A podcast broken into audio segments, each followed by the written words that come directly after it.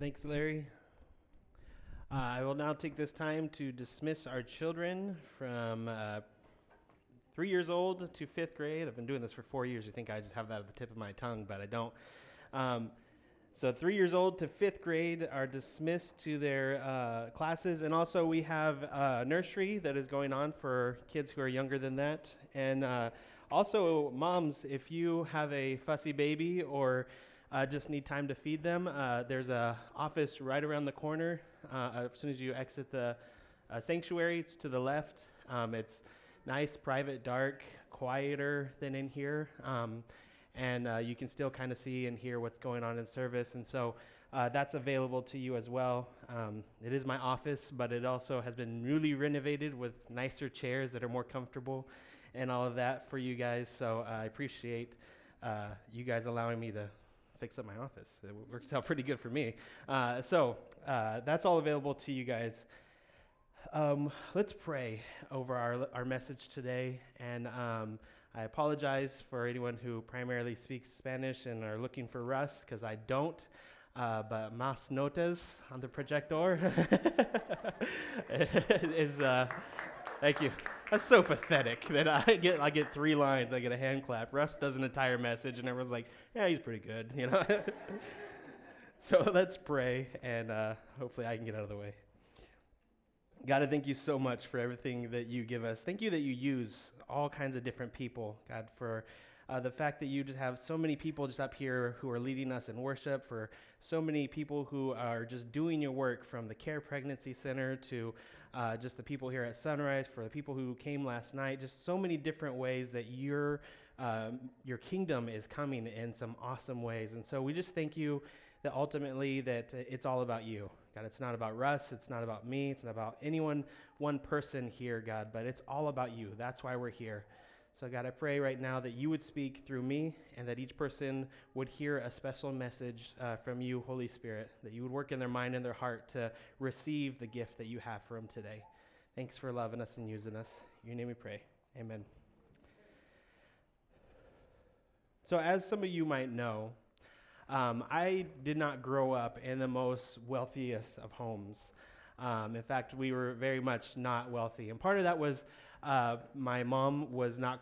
She was. She had me very young, and so we just didn't have a lot of money. She uh, didn't quite start her career as a teacher yet, and my dad was kind of MIA, and so he would just send his check, but it was never that much. And so growing up, just sometimes life was just that way. We dealt with certain things that we didn't have certain types of food or um, nothing was very special. Many times we heard we don't have money for that, and so we can't really get that.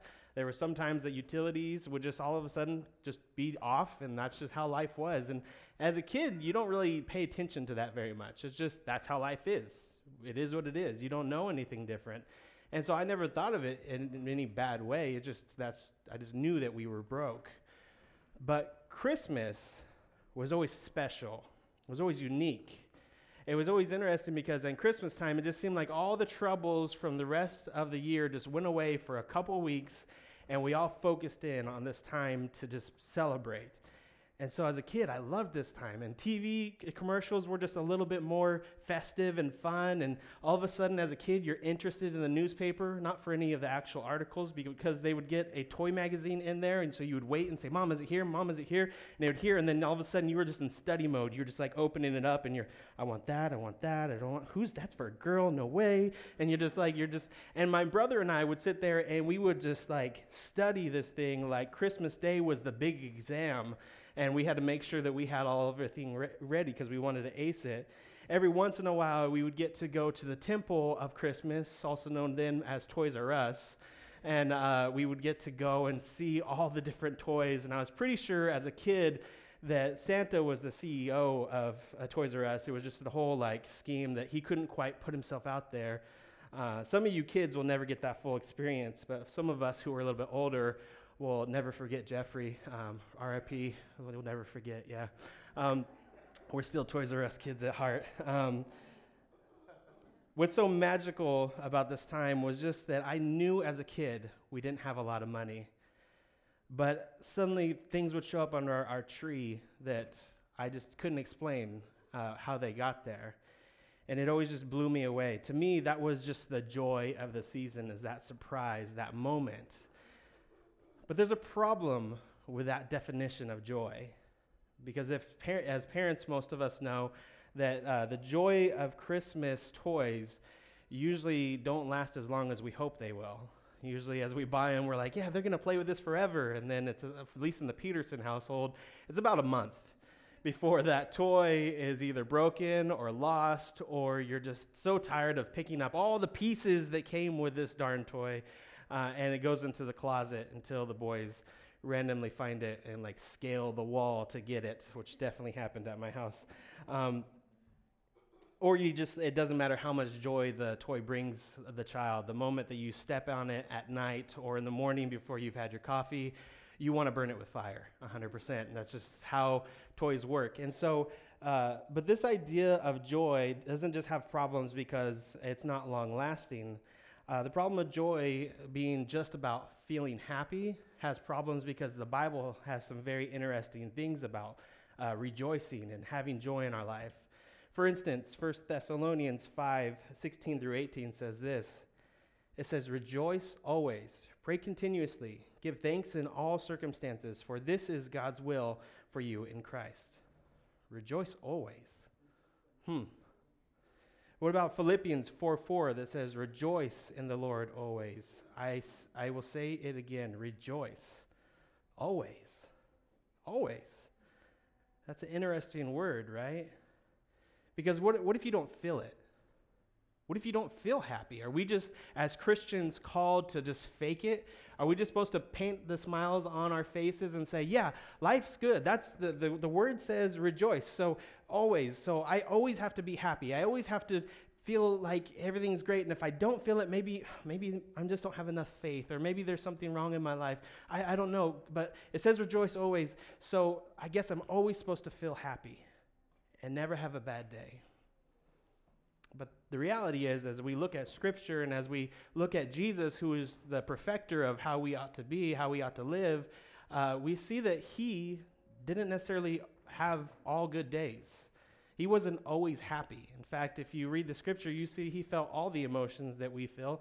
There was anger, there was anxiety, there was there was frustration, everything that he we could feel, he felt, but he did all of those things without sinning. So I don't think it's all just about feeling happy. I think that there's something bigger here that we have to dig into.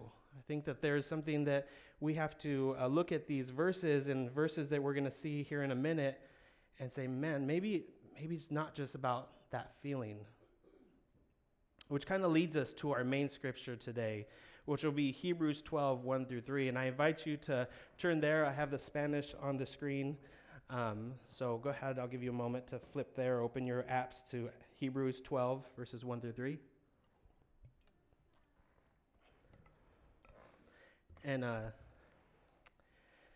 this is what it says it says, Therefore, since we are surrounded by such a great cloud of witnesses, let us throw off everything that hinders and the sin that so easily entangles. And let us run with perseverance the race marked out for us fixing our eyes on Jesus, the pioneer and perfecter of our faith. For the joy set before him, he endured the cross, scorning its shame, and sat down at the right hand of the throne of God. Consider him who endured such, such opposition from sinners, so that you will not grow weary or lose heart. So, I want to just dive into this. We're going to dissect it a bit. Verse 1, the, the author of Hebrews talks about this great cloud of witnesses, and it's important for us to understand a bit about who he's talking about there. And so, right before chapter 12 and chapter 11, he talks all about all this, this legacy of family of believers. He starts all the way back at Cain and Abel and talks about how Cain or how Abel had faith, but Cain did not. And then he goes to Enoch and how Enoch was taken up to heaven because he was so close to God and never tasted death. Then he moves on to Noah, who spent his life building an ark, a boat for a flood that no one believed would come until it did. And then there was Abraham, who uh, by faith left his home and his community to go to some place where God was going to send him. And uh, he, he, promised him a land for his, his, his uh, descendants. And what was crazy is at that time, Abraham had no kids. In fact, for years and years, he had no kids. And even when he did have a son, he was willing to give up his son to God because, to, because he trusted God's promises more than he trusted himself. Then it gets uh, later on, we get to Moses, who uh, had all the rights of a king and, a ro- and royalty. And instead of just keeping that for himself, he gave that all away so that God could use him. I love what he, the, the author of Hebrews says in verse 32. He says, Listen, I could do this all day. I can go through all these characters in the Old Testament, and each person I will show you examples of how God has been using his people to bring his kingdom to earth, and how God has changed people's lives by interacting with their lives. Person after person after person. And what's crazy is about as you track that story of God through the Old Testament, you'll see that he fulfilled his promises, but only in part in all of those stories.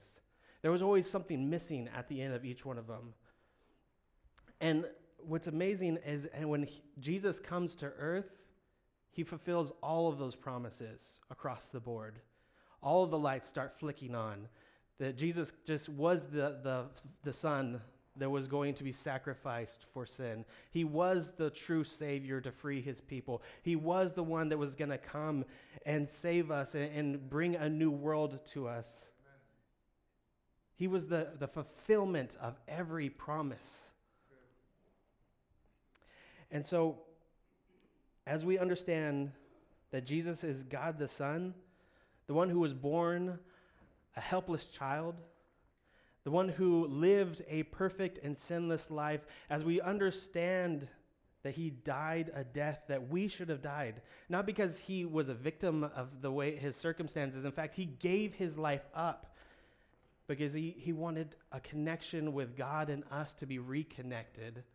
Once we understand that, we should also understand that this legacy of the Old Testament becomes our legacy. It becomes our family history as we are adopted in to a legacy of God's family, not just as servants, but as sons and daughters of the living God.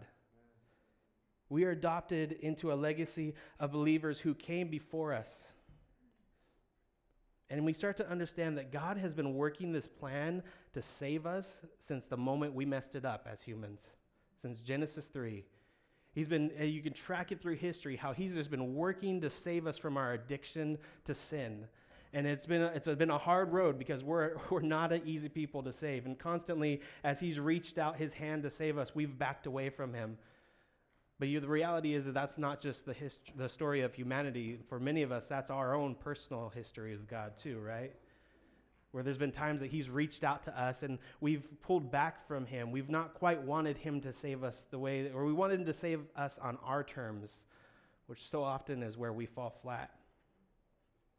Our addiction to sin is rampant, but in Jesus is the only time that we truly find the release of that. This is why we can have hope today, is because God is going to be doing something massive in our lives. He's been working, he's, he's way too invested in this desire to build his kingdom to back out now. Like, you, can you see that he's been working this from when humans started to now? That's a lot of time. And he's just been investing, investing, investing. And it's not like he's going to get to your life and be like, you know what? Maybe I'll pull back now. He's all in with us. He, he, so in that he gave up heaven and came to earth for us. He's not like at this moment is when he's going to pull back. Verse 1 continues. It says, Let us throw off everything that hinders uh, the, and the sin that is so easily entangles, and let us run with perseverance the race marked out for us. So even though we're adopted as sons and daughters of Christ and saved from sin, many of us still have baggage.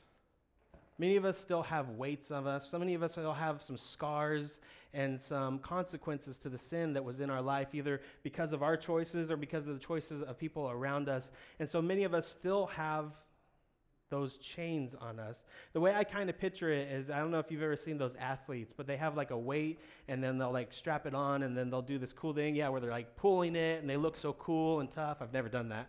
But they look really cool when they do it and I'm like, man, that guy's strong, right? Like you see football players doing it and uh, I kind of see that as how we sometimes look when we're trying to follow Christ with sin in our life. Like that's the way we're trying to truck around is God, I want to follow you and I, I, I want to live in your freedom, but I, I don't really know. I, I don't know if I can trust you with all these things in my life. And I know you want me to take this thing off of me. I know that your freedom in life should be that this weight is gone from me, but I kind of want to hold this on because for whatever reason, this feels a little bit more comfortable. I know that I should give up my pride issues, but God, I, I don't know. I, I just, let's just name it that I'm confident with myself. And I know I shouldn't let fear control my life, but God, I, I'm, just, I'm just a cautious person. And you see, and that, that's why I kind of have this weight on me. And I know that I shouldn't be in this relationship that doesn't point me towards you, but God, I just really want to keep them. And you can save them afterwards, right, God? And so I'll just kind of keep walking with this, this weight on my shoulders. Or, God, I, I know that I shouldn't worship money, but I just really like the comfort of it. And so just let me walk with this. I, I know, God, that I shouldn't gossip, but I just really want to know how to pray better. By the way, did you hear what's happening in the youth group? There's a lot happening in the youth group, but I won't tell you about it. Uh, what God wants to do is give you a life free of those weights, to free you from that kind of life, because that's not freedom. Even as Christians, we still carry around some of those scars and those weights to our life. Not because we have to, because we have freedom in Christ. It's because we choose to It's because we're not quite sure that we want to give that part of our life over to God. And that's the truth of what, rea- like, what a Christian life is. It's a constant giving over to God. It's a constantly taking off the effects of sin in our life and saying, God, I choose you today. And even though I messed up yesterday and I didn't choose you and I lost my anger and I blew up at my family or my coworkers and I know I shouldn't do that, today I will choose you. So, how do we do this?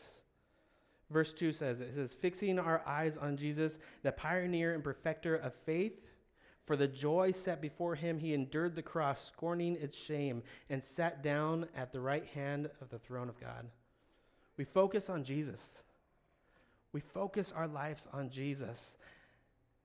And we trust him with those places that we're a little afraid to trust him in. We talk off, take off the chains that we've put on ourselves. And we say, God, I trust you that you died for this. Here's the thing that I want to make sure we don't miss Jesus endured the cross. Did you catch it in verse 2? For the joy, for the joy of what would happen afterwards. For joy, he faced the cross. Now, I, have been studying about the, the, the cross for a while now. I've been a Christian for about 13 years. And, uh, all the accounts that I've ever read about uh, Jesus dying on the cross and all the history that I've learned about someone being crucified, at no point through that entire uh, time of study have I ever seen anything about some of the guys who have been crucified having a good time. It's not like there was a moment in the Gospels that's like, and then, then Jesus smiled because he was happy. That never happens in any of the accounts. In fact, constantly we see just anguish and hard and, and hurt, and they were trying to throw all kinds of shame on Jesus. And, and that's kind of what we see in the Gospels that, that that's what they're trying to do to him. But yet, the, the Gospel, the, the Bible here, is saying that Jesus sees that as joy. He faced it in joy, which goes back to our initial problem we can't just assume the word joy just means a happy feeling. In fact, I think that the word joy is so much more deeper than that. It means the taking into account what you're going through and understanding that it's so much better than what we're experiencing right now. It's the calculation of the entire worth of your life and saying, For this I will have joy. The re- way that God or Jesus is able to face the cross and say, I have joy in it, is because he's able to look past the hurt at the moment and say, I'm going to save you. you. I'm dying for you. And I will have a connection with you. I will have a relationship with you after this. And so I don't care how hard it hurts. I don't care how much pain I'm in right now. I have you at the end of this, and you are worth it. We are the joy that he was looking at at that moment. Your lives are what he saw as something worth going after. He, I mean, he even says it himself in John 16, 21 and 22. It says, uh, he gives this example of what he was kind of thinking. He says, As a woman gives birth to a child, has pain because of her time has come. But when her baby is born, she forgets the anguish because of her joy that, the chi- that a child is born into the world. So with you, now is your time of grief, but I will see you again, and you will rejoice, and no one will take away your joy. I remember when my uh, wife was pregnant with our firstborn, and we are doing those parenting classes together. You know, you go to Kuya and you sit down, and the nurse kind of walks you through what's going to happen because you know, but you don't know. Um, and I just remember the nurse kind of reassuring us, you know, because I'm guessing like the entire class, I don't remember which session, maybe it was like after they show us what happens, and we were all just kind of like stunned for a moment. We're like, that's what it, oh my goodness, I don't know if we're ready. Uh, is there a reverse button? I don't know what to do here. This is terrifying. Um, and I remember her just looking so calmly and peacefully at us and saying, remember, uh, or she, she said, uh, this is the only pain that you'll want to go through again. This is the only pain that you'll ever go through that you'll gladly go through again. And I remember just sitting there thinking, that's crazy. that's completely bananas to me. But so true. And I got it, but I didn't get it until that moment that my son was placed on my wife's chest for the first time. And I was like, I get it the hours of pain and hurt and everything that came the stress, the worry, everything that came with that experience was gone the moment that my son Titus was there. All of it disappeared. And only joy, only hope was there at that moment. And I was just like, I, I get it. I understand. And it's that same kind of experience that God has with us. That yeah, he's going to go through some hurt. We're going to go through some hurt. We're going to go through some heartache. But there's only joy at the end of it. That's what hope we can have in Jesus. And that same hope is in us. That we can get through this life and we can say, God, I trust you, but man, this is hard and I need you to see me through this. And as, as Christians, this is what we have. We have hope in the fact that this is as bad as it's ever going to get. You realize this is the only hell that we will ever taste as Christians, that we only have heaven in front of us. That's the hope and joy that we can have. That even when the bills are coming in, even when the family member is choosing the wrong things, even when addiction is just taking its place in people's lives, you can say, you know what? I know it's bad, but I have joy because I have Jesus. That's the joy that we are promised. Verse 3 Consider him who endured such opposition from sinners, so that you will not grow weary and lose heart. So, how do we have joy? When life frankly sucks, we press into God even more. When life just hurts, when you don't want it, when you don't feel like raising your hands, when you don't feel like coming to church, when joy just isn't a part of your life, when, when happiness just isn't quite there, we're not supposed to run away from God and try to find it elsewhere. We should do what Jesus did and double down just press into Him even more to say, God, I know I don't feel it, but I need you now. And it's different for each one of us. Now, there's no cookie cutter example of how you find joy in your life and how you help that to manifest in your life. For some of you, it's just diving into the word even more. It's just saying, God, I'm going to just read this and consume this and allow you to re- do stuff in my heart. For some of you, it's just putting on worship music and just saying, God, I don't really feel like singing, but I will choose to sing and praise you today. And you just sing your heart out. For some of you, it's by listening to sermons and being poured into. For others of you, and for maybe most of us, it's actually taking the time set aside to pray. And just instead of saying that I need to pray, man, if we just prayed more in our life, I, I have to imagine that so many of us would be so much more filled with joy. And then myself conclu- included in that. I'm not, this is not a down, this is me speaking to myself maybe that, man, if I just took the time to pray, like I said, I need to pray, I think my life would look dramatically different. And I think that all of ours would be. Jesus put it this way at the end after his example about the mom giving birth in John 16 33. He says, I have told you these things so that in me you may have peace. And in this world you will have trouble. But take heart, I have overcome the world. We are able to choose joy by choosing Jesus. Let me pray for you guys. God, I thank you so much that you didn't just keep your joy up in heaven, locked away from us, even though that's what we deserve. You instead came down to earth and changed everything. You fulfilled every promise that you ever made in Jesus. And today, you do that same thing with us. You look at our lives and you say, I will not leave you in your own mess, but I, will, I want to interact with you if you would just simply come to me and let those things go. God, I pray for a releasing of those places that we've held on to our own sin, for the things that you've told us to do that we haven't done, or for the things that we know that we should do that we're not quite willing to do yet. God, I pray that you would help us just to release those to you and find joy in you, Jesus. Thank you that we can choose joy because you've chosen us.